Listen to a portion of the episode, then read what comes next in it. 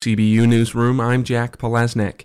Tazewell County's plans to build an annex for its Justice Center cleared a major hurdle Monday. The Pekin City Council approved the city's vacation of the 300 block of Elizabeth Street, opening that area for the county's planned expansion of the Justice Center north of the current facility. Before the vote, the council approved a change in policy from needing a three fourths majority vote on vacation approvals to a simple majority.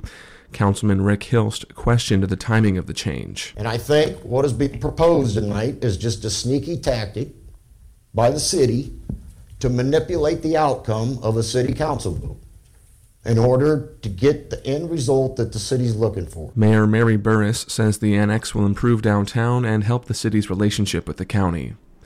Peoria Public Schools is looking at a revised $11 million deficit budget, which would add more security, adjust grant funding, and fund the purchase of new gasoline powered school buses.